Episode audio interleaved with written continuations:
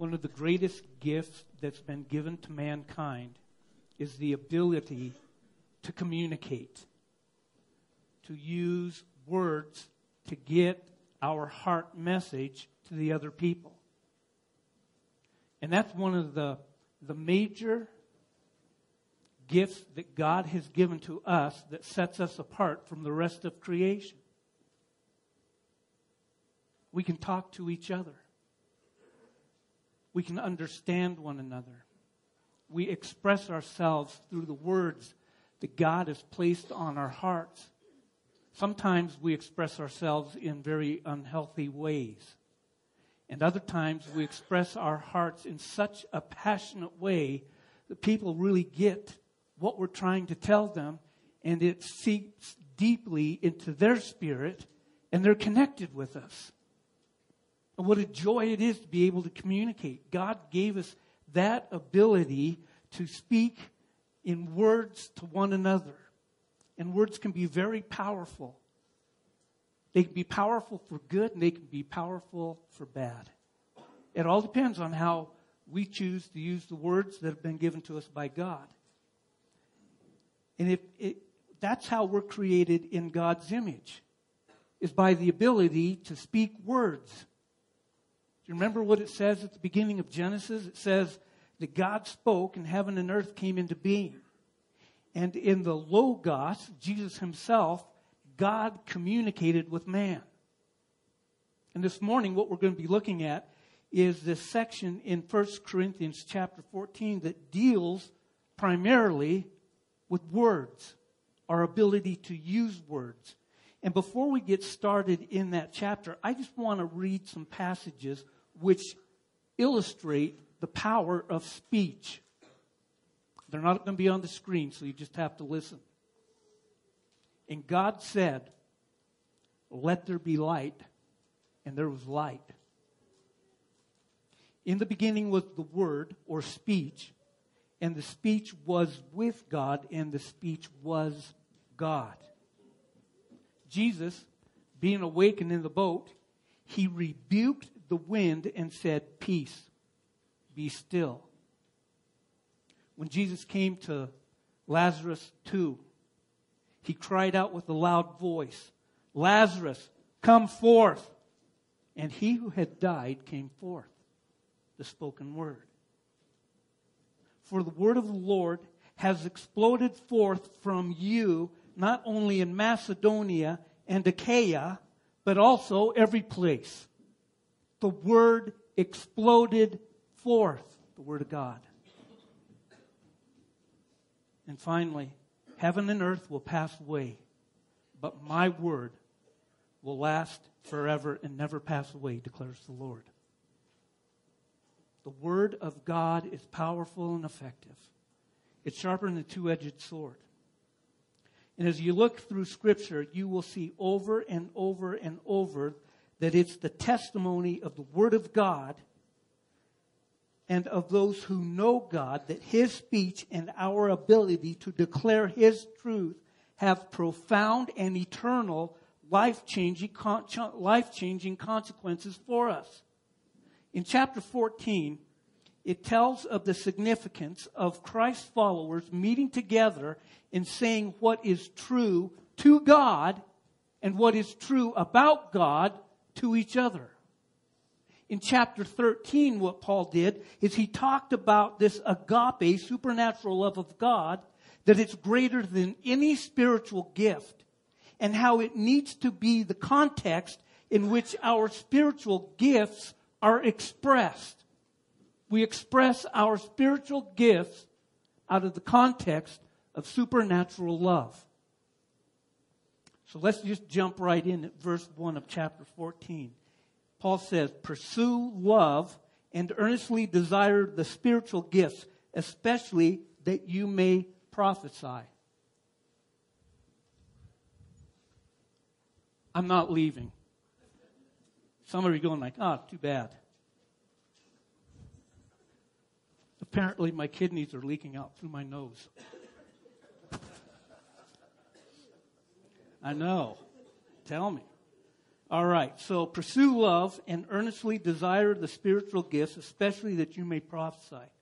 Now that ties us right back to the love chapter, and that's a good reminder for us uh, that we know that in the essence of the exercise of any spiritual gift, it has to flow out of love. Remember what love what it said in chapter 13. It tells us what agape love is. And it's out of those definitions of what agape love is, is where our spiritual gifts flow. But it's not only our spiritual gifts that flow out of the supernatural agape love, but everything that we do as Christ followers is to flow from agape love. Everything that we do.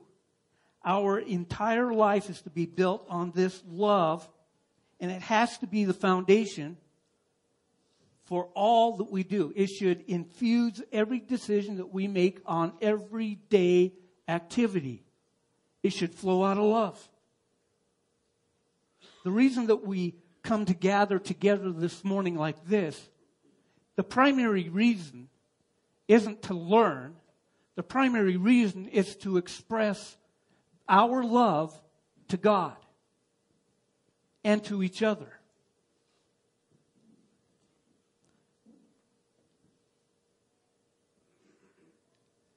And out of that love, we should be the most generous people because of it.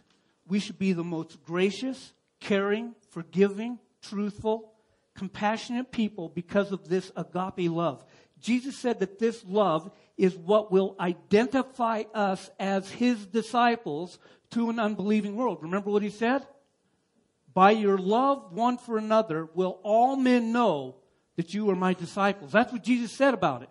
That's how important this love is because it's our, our identification marker to an unbelieving world. And so this first verse says that spiritual gifts are given as a channel for love. The basic reason that we're to express our spiritual gifts is to minister and serve, and it's for the benefit of other people. Your spiritual gifts that God has given to you are for the benefit of those sitting around you. Just take a look. You're looking at me.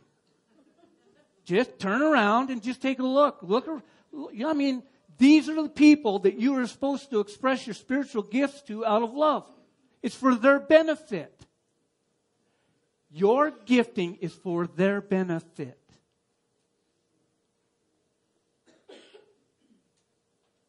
Hmm. Now that ties in with what Paul's talking about here because he's talking about especially the gifts of tongues and prophesying. That they are to be the force, the factor, love is to be the force and the factor behind that consideration of using that gift. And that's where we get our balance. Balance is to be, love is to be the basic biblical reason for exercising a spiritual gift. Love, as we have already seen, is the urge the hunger to reach out to someone else for their benefit. That's why we are given gifts. Now, Paul says that we are to desire spiritual gifts in order that they may be a means of helping others to fulfilling the love of God. He doesn't mean that we start making a list of the gifts that we desire.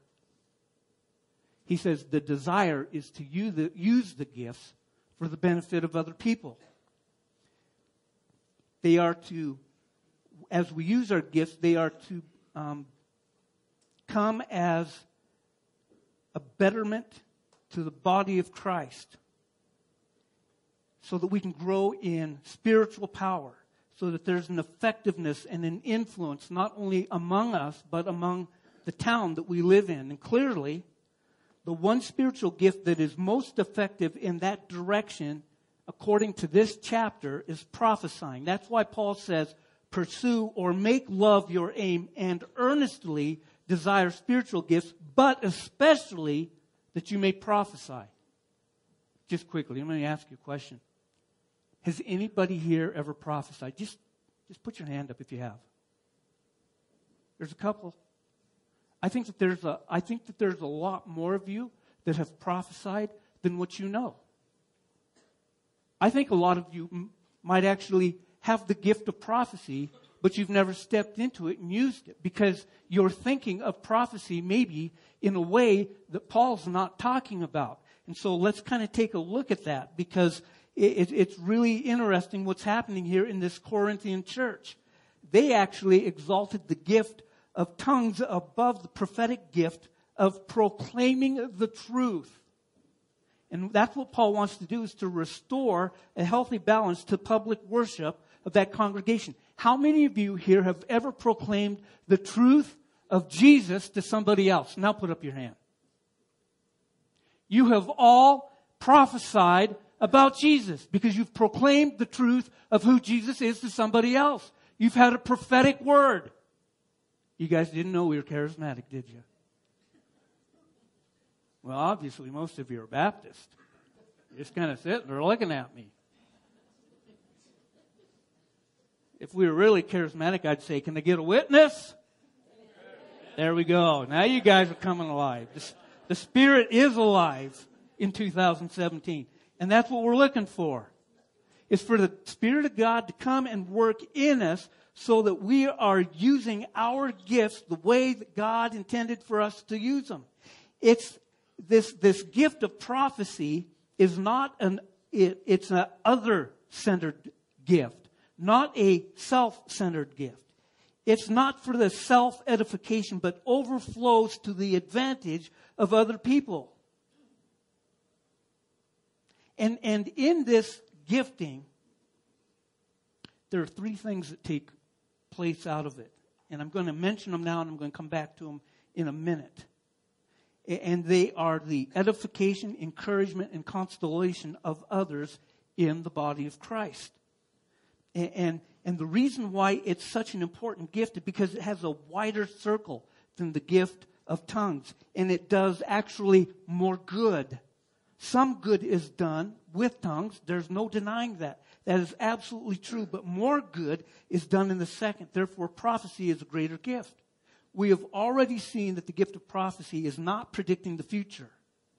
That may be an element occasionally, but it is basically the explanation of the presence in lo- the present in light of the revelation of God. And the closest term that we have for that is called exposit- expository preaching, where you explain what the Word of God means and how it fits into the way that we live our lives every day. It's the unfolding of the mind of God and applying it to daily struggles of life. It is like standing in the gap between God and His people and delivering God's word to them so that they get a better picture of who God is in their life and how He wants to work and relate to them on a moment by moment, everyday basis. That's what prophecy is.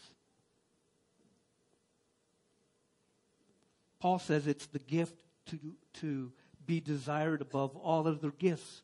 And now we're going to go into verses 2 through 5, where there's a little section that deals with this comparison of the two gifts as to their value in the church. And Paul begins with the gift of tongues.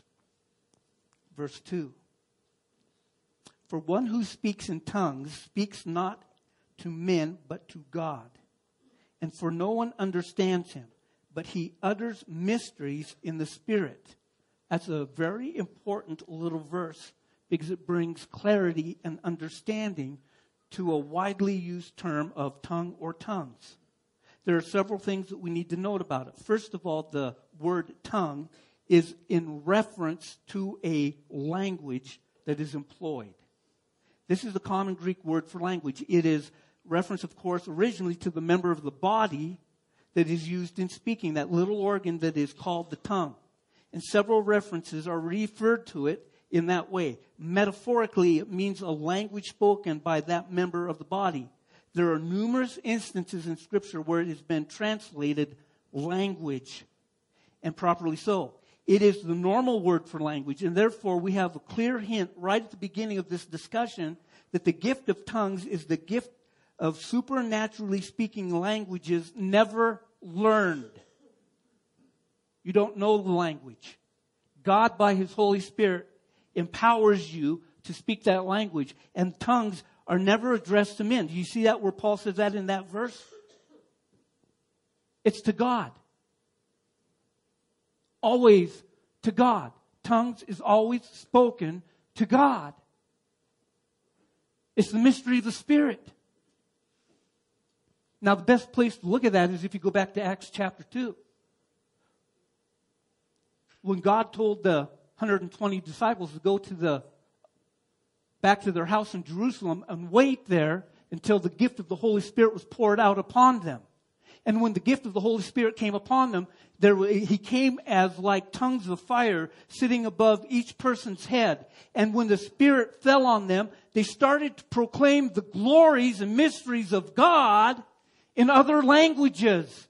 To be exact, about 16 different languages that were being spoken around Jerusalem and the people out in the streets heard these 120 people declaring the glory of God in their own native language. And it got their attention. And they said, what's going on? And then what happened after that? Peter got up and what did he do? He prophesied. He spoke the word of God and declared to them who Jesus really was. That he came and that he died and they asked, what should we do? And Peter said, repent and be baptized, every one of you, in the name of the Lord Jesus Christ. You see, in that instance, and every place else you look in the Bible where it talks about how the gift of tongues is used, it always points and it's always glory to God. And, and, and the reason for that is for unbelieving people to hear the glory of God being expressed in their language so they start to have a hunger and a desire to know who God is.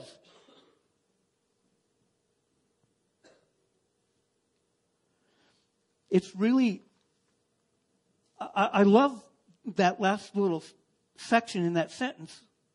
The one who utters or speaks in tongues, not to men but to God. But he utters mysteries in the Spirit. Do you know what those mysteries are? Do you? I don't either. Do you know why I don't? Because I don't have the gift of interpretation. I don't have the gift of tongues. I wish I had the gift of tongues because I think it'd be really cool to be able to speak, you know, like in a different language that I don't even know, that I've never learned. I have a hard enough time with English. I would love for my brother who comes back from France and always gives me some kind of loving encouragement in French. But I know it might be loving, but it's not encouragement. I'd like to give him some. Now I got to tell you, I, I really, I was playing with this this week because I was going to have John in April participate. I was going to have John just stand up about right now and do something in Indonesian. Just come on, just give us a, a real loud praise to God in Indonesian, would you? Do you know what he said? We have no idea. No idea. April, can you tell us what he said? There we go. And we would all say, Amen. Because that's what the interpretations of tongues is supposed to do. When we hear the, the, the tongue being spoken, we're all going like, what did he say? What did he say? And we're waiting for that interpretation to come out so that we can all go, yeah, amen to that. And you know what amen means? I agree with what you just said. I confer with you that that's right. And that's, that's what the gift of tongues is supposed to do. It's supposed to come and it's supposed to be glory to God and there's an interpretation and it brings encouragement to the whole body and those people who are far from Christ are going like, wow, there is this glory to God that's going on all around the world and I need to be a part of it. And it's a great thing. But it is, it is this language that has been given. And so it, you know, what Paul does is he kind of brings it both this importance of the importance of the gift of tongues he brings it both in a positive and a negative. He says negatively, it is not addressed to men. He who speaks in a tongue, a language never learned, is not speaking to men. Paul underscores that. But he is speaking affirmatively and positively to God. And that's a great thing. Let's move on to verse 3. It says, On the other hand, the one who prophesies speaks to people for their edification, that's building up, and encouragement and consolation. The one who speaks in tongue, tongues builds up himself, but the one who prophesies builds up the church. There's three obvious effects when prophecy is exercised in the church. The first is edification or building up. And that word edification from, from the Greek is a great word because it's a building trade kind of word. It means building or construction. A prophet really is a home builder. The word can be used either for laying a foundation, which speaks of stability, or retrofitting or repairing a building that already exists, strengthening it and shoring it up. So applying this word to our lives means that when prophecy is exercised, we will be spiritually strengthened and stabilized in our emotions and our understanding. It brings spiritual strength and stability to the church. That's what prophecy does. First thing it does. The second effect of prophecy is encouragement or exhortation. That means to motivate, to come to a person's side and put an arm around their shoulder, to encourage that person and to give them direction. This word exhortation doesn't mean that we're standing up and shaking our finger in the face of people and telling them what they should be doing. That's the idea we get when we hear about a prophet, that they stand up and they holler at people and they bellow out, thus says the Lord God Almighty, thou shalt, and they go on to it. And that's the idea we have of prophecy. But in exhortation, but, but exhortation means that you're on the same level as the other person. You understand that. You know that. You humbly come that way. There's no pride involved. And then you put your arm around their shoulder and you're saying, would you consider this truth for your life? It's not looking down. It's looking eye to eye on the same level. The third effect of prophecy is consolation, or literally near speech, talking very closely. It means you have to get up close and personal into somebody's life so that you can, you can bring comfort to that person with tenderness and hope, to empath, empathize with that person, to give a sense of sensitive counsel in the time of need. Those are the three things prophecy are to do to build up in the church to, to strengthen the church. And when you put all three of those together, we can see prophecy is a very personal and, and practical in how it touches us. Now, you've probably been sitting in a service, not necessarily this one, but probably this one, because I've heard this before. You hear the Word of God being expounded to your heart, to your life, and you have gone through something in your last week, and all of a sudden the words that are being spoken, the word that's being preached, the Word of God that comes out, all, excuse me, all of a sudden it hits you right here, and you're going like, that's the very thing I was dealing with this last week. How did he know? That's what my deal was. I've had people come to me and go like, uh, were you standing outside our living room window last night listening to what was going on in our home? No, I wasn't. But how does that work? It's not me. It's not any other preacher. It is the Spirit of God working with His Word to bring to your heart what you need at that moment to move you closer to God and further away from sin.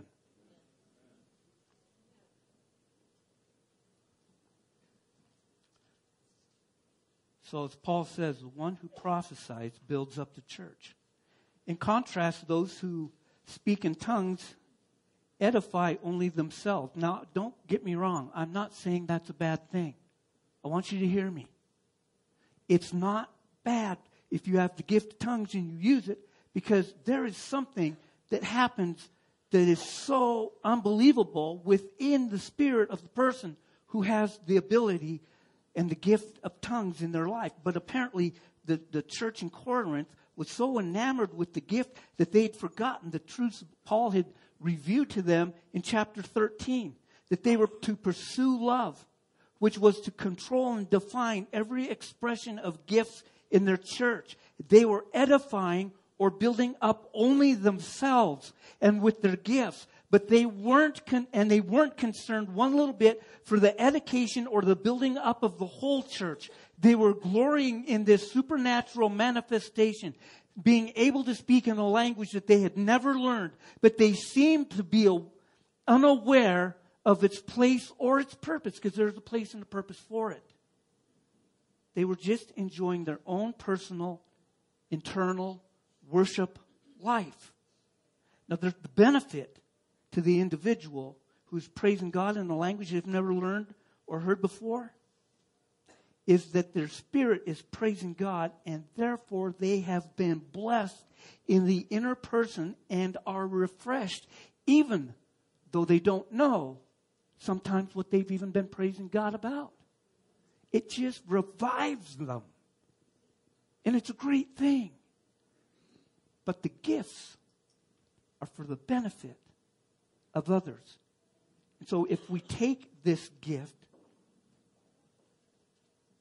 and we only use it without interpretations for ourselves, it is self centered. It ignores the needs of others. It is uh, denying this whole appeal to act in love, to make love your aim, which is to build up and bless and strengthen others around you. So prophesying, as Paul says, edifies the church. Therefore, it fulfills the demand of love. So let's move on to verses 4 and 5. We're only going to go to verse 19. I better get on my high horse. The Corinthians, oh, oh I better guess I better read the verse. Whew, I'm really moving now. Now I want you all to speak in tongues, but even more to prophesy. The one who prophesies is greater than the one who speaks in tongues, unless someone interprets, so that the church may be built up. Now, I'm going to stop right there because I'm going to put a little side note in here. This one's for free. Both of these gifts have a caution that comes with them. Because it can create a sense of pride or arrogance, spiritual arrogance, in the person that has those gifts. And where arrogance and pride is, love is absent. That's why Paul says pursue love. Love has to be your aim in using the gift so that you don't become a prideful, arrogant, spiritual, you know what I mean, person. So, um, Paul's the Corinthians' expression of tongues was detrimental to their listening to the prophetic exposition of the Word of God.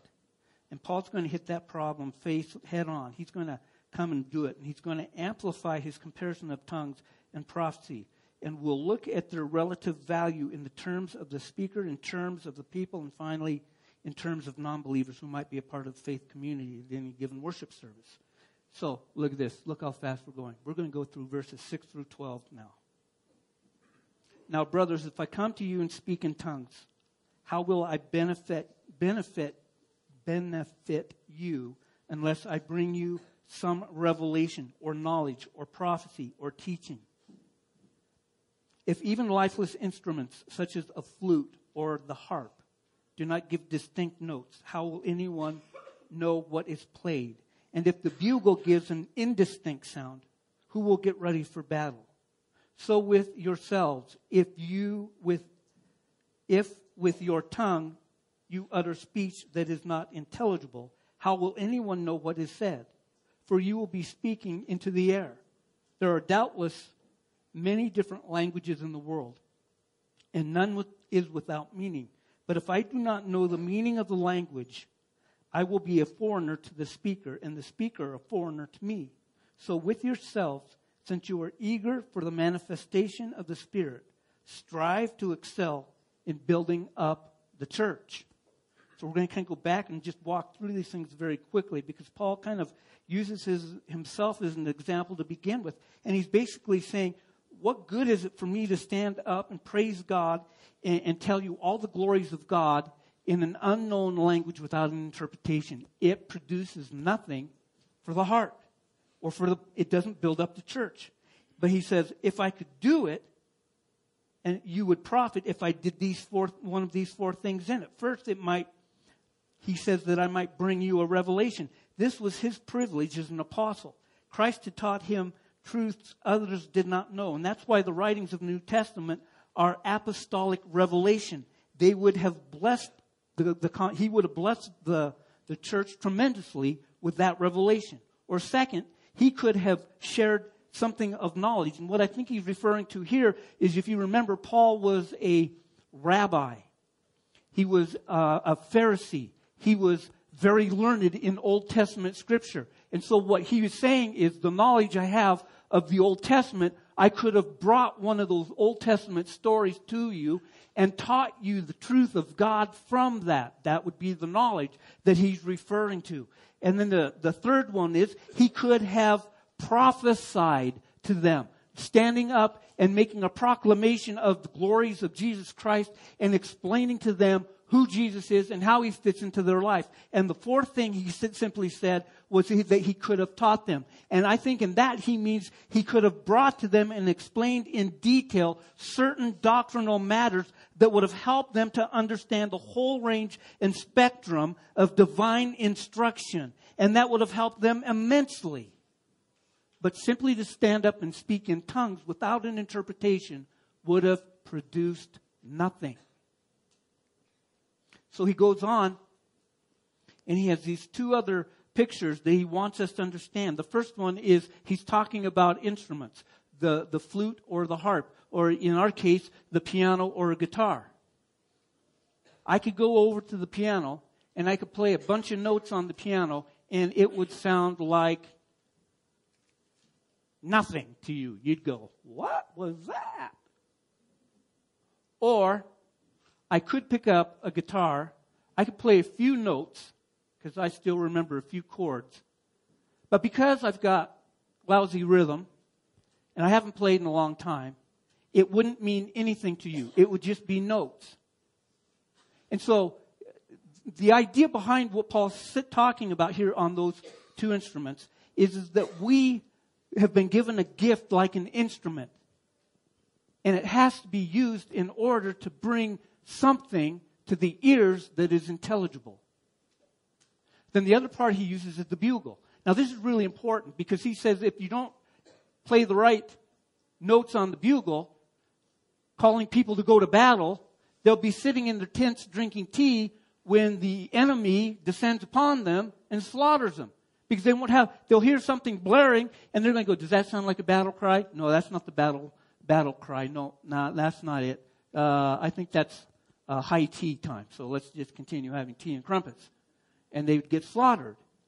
And, and so the, the person on the bugle has to know exactly the right notes to call in order to get people to go to battle or to come for dinner or to get up in the morning or to go bed at night. It's important to understand if it's an indistinct noise, it doesn't do any good for anyone. And that's what Paul's talking about in regards to tongues.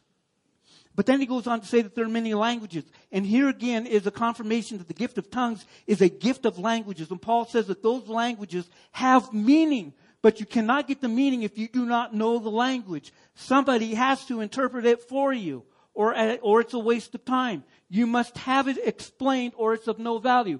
Unless God does another miracle in the ears of the person. And I've only heard of this one time.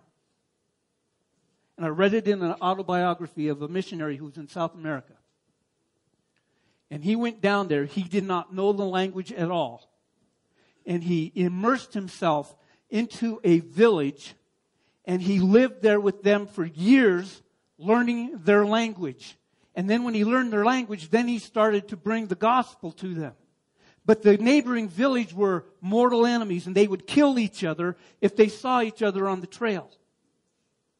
And the chief of the village that he was in had come to the place of saving knowledge of Jesus. And one day when he was walking down the path, he bumped into the chief of his arch, arch rival, arch enemy tribe. His arch enemy, the other chief and him stood face to face. They didn't speak the same language. And the chief who had come to Christ started to declare the glories of God and God did a miracle and the other chief heard the message in his ears in his own language, although the other one was not speaking it. And when he spoke in his own language, the other one understood what he was saying. And out of that, the other tribe got the message, the gospel message of Jesus, and the whole tribe came to faith, in Christ. That's what God does with languages. And I've never heard that happening again. I've never read it or heard it from anybody else. but what we do know that when there is an utterance of tongues, somebody has to interpret it for you. We must have it explained, or it seemingly has no value to us, just to the person giving it.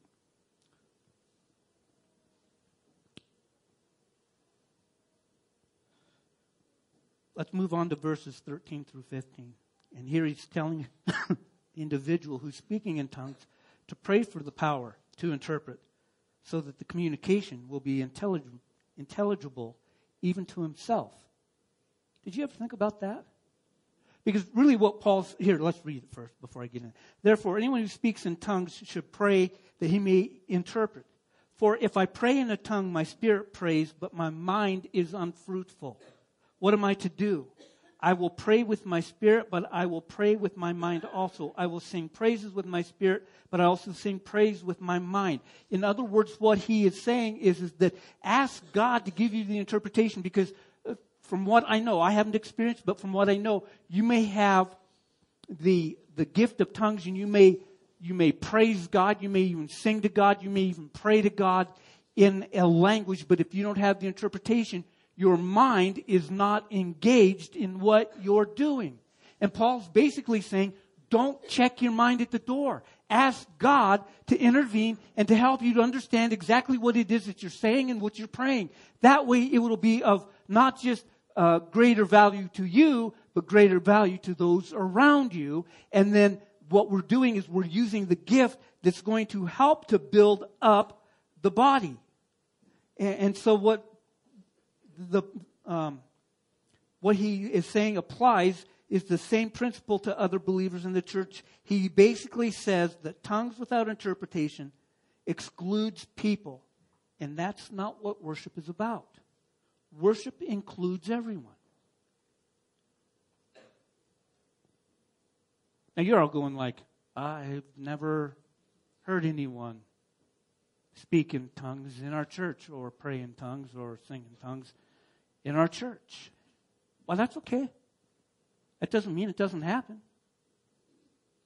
Because I, I know we have people here with the gift of tongues, and I appreciate their gift of tongues because it ministers to my soul. Even though I don't know what they're saying, my spirit connects with their spirit, and I know that they're praying to God in a very unique and special way. And there may even be things that they're saying that they don't know that they're saying are utterances from the Holy Spirit, groans that are going up into the throne room of God on behalf of this church. And that's really important. It's really valuable. Worship includes, it's inclusive to others, not exclusive. Verses 16 and 17. Man, I am just cruising. Otherwise, if you give thanks with your spirit, how can anyone in the position of an outsider say amen to your thanksgiving when he does not know what you're saying? For you may be giving thanks well enough, but the other person is not being built up. Okay, I, am going to try and wrap this up here real quick. Obviously, as we look at this passage, we don't have the issue that the Corinthian church had. Do we? No. Uh, there's not an, uh, an over exaltation of the gift of tongues. You've not heard that here. You've not seen that here. People in our church who have the gift of tongues, they are mature Christians. They know how to use it, when to use it, where to use it for the glory of God. So how does this then apply to us? How does this whole idea of tongues apply to us? Well, I'm going to take and make a little bit of a shift. Now, you, I'm not really reaching that far, but I want you to listen to me. Because in the church in general, I'm talking about nationwide in the U.S., the church itself has its own language. We speak in what would be called Christianese. And we bump into other believers downtown or wherever and we'll go, Hallelujah, brother! Praise Jesus, the Lamb, the Lamb that was slain. Glory to his name. Glory, glory. Hallelujah. Did you feel the kind of glory of the Lord God Almighty? And people that are non believers are going like,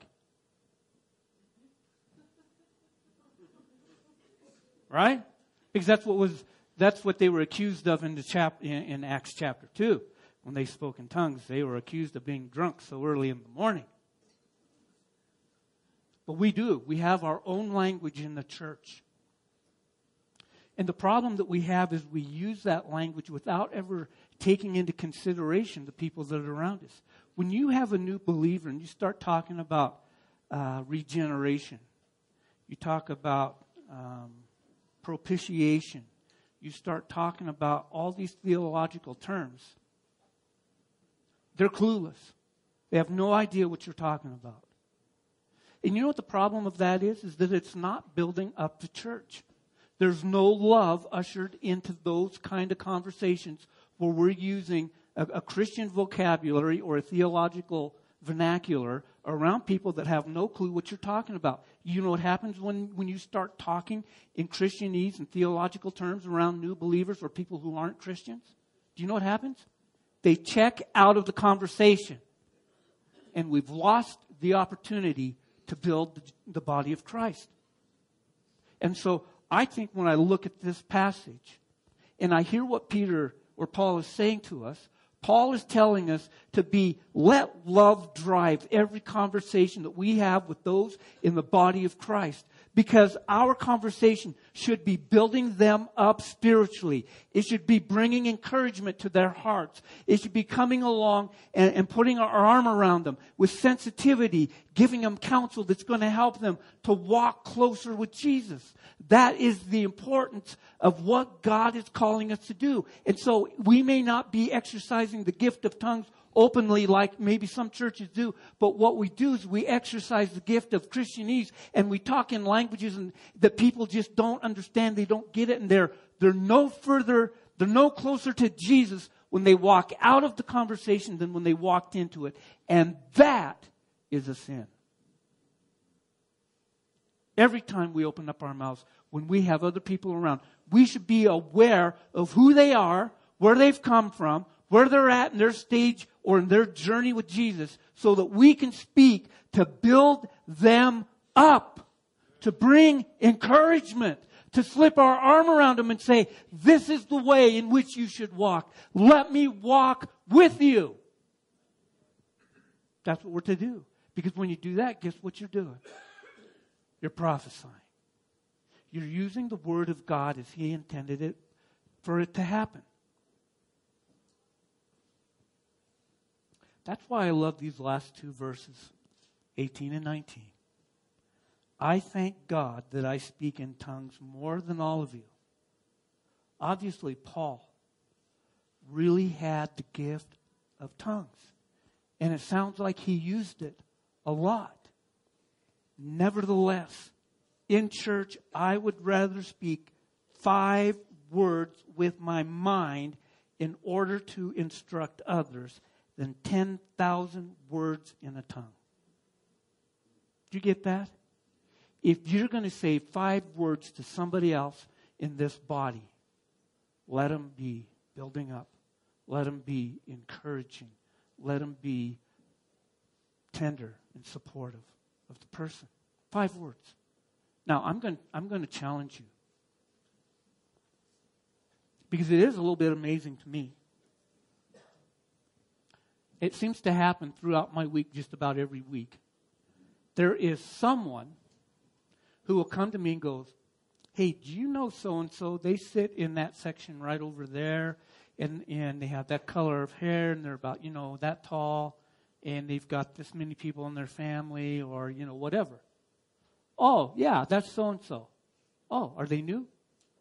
No, they've been coming to our church for over a year. Oh, I guess I really don't know them. I guess I've never seen them before. You know what?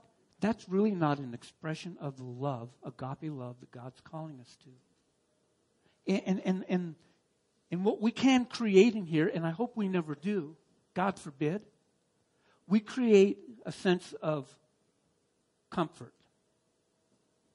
I want you to be comforted by the Holy Spirit. But when FJ, you guys don't know who that is, that's Father John, Pastor John. When PJ, when he says, after we've sung our first worship set, and he says, hey, welcome to Wind River Community Church. We love you. There are people maybe you don't know, people you haven't met. We've got guests with us today. Get up, go get a cup of coffee, go love on somebody. What he is effective, effectively saying is get out of your comfort zone, go over and put your hand out and say, Hi, my name's Ken. Who are you? I am so glad you came to church today. You want to be, new, be my new best friend? I'll, I'll Facebook you. I'm just kidding. Don't do that. That'll creep them out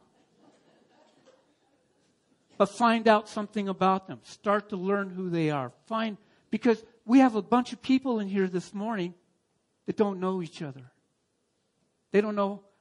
I mean, you can find simple things out in five minutes. One of the best things you can say is, you know, hi, my name's Ken. Who are you? Glad you're here today. I'm just so glad that you are part of this church. Is there any way I can pray for you this week? That's love in action. That's what God calls us to do. Amen? All right, so here's, here's what we're going to do. Here's our reflective questions. what can you do to bring edification or build up the, the church that expresses God's word in a loving action? You have to know God's word in order to express it lovingly to someone else. What is it? that you can do to build up the church. Number two, who needs a word of exhortation or encouragement? Someone you can slip your arm, arm around and say, I will walk with you in the truth of God's word. There's someone. And third, oh man, I messed that up. Sorry. It's not working you us, it's can you use the ability to comfort somebody with tenderness and hope, to empathize with that person, to give sensitive counsel, to build them up in their faith journey.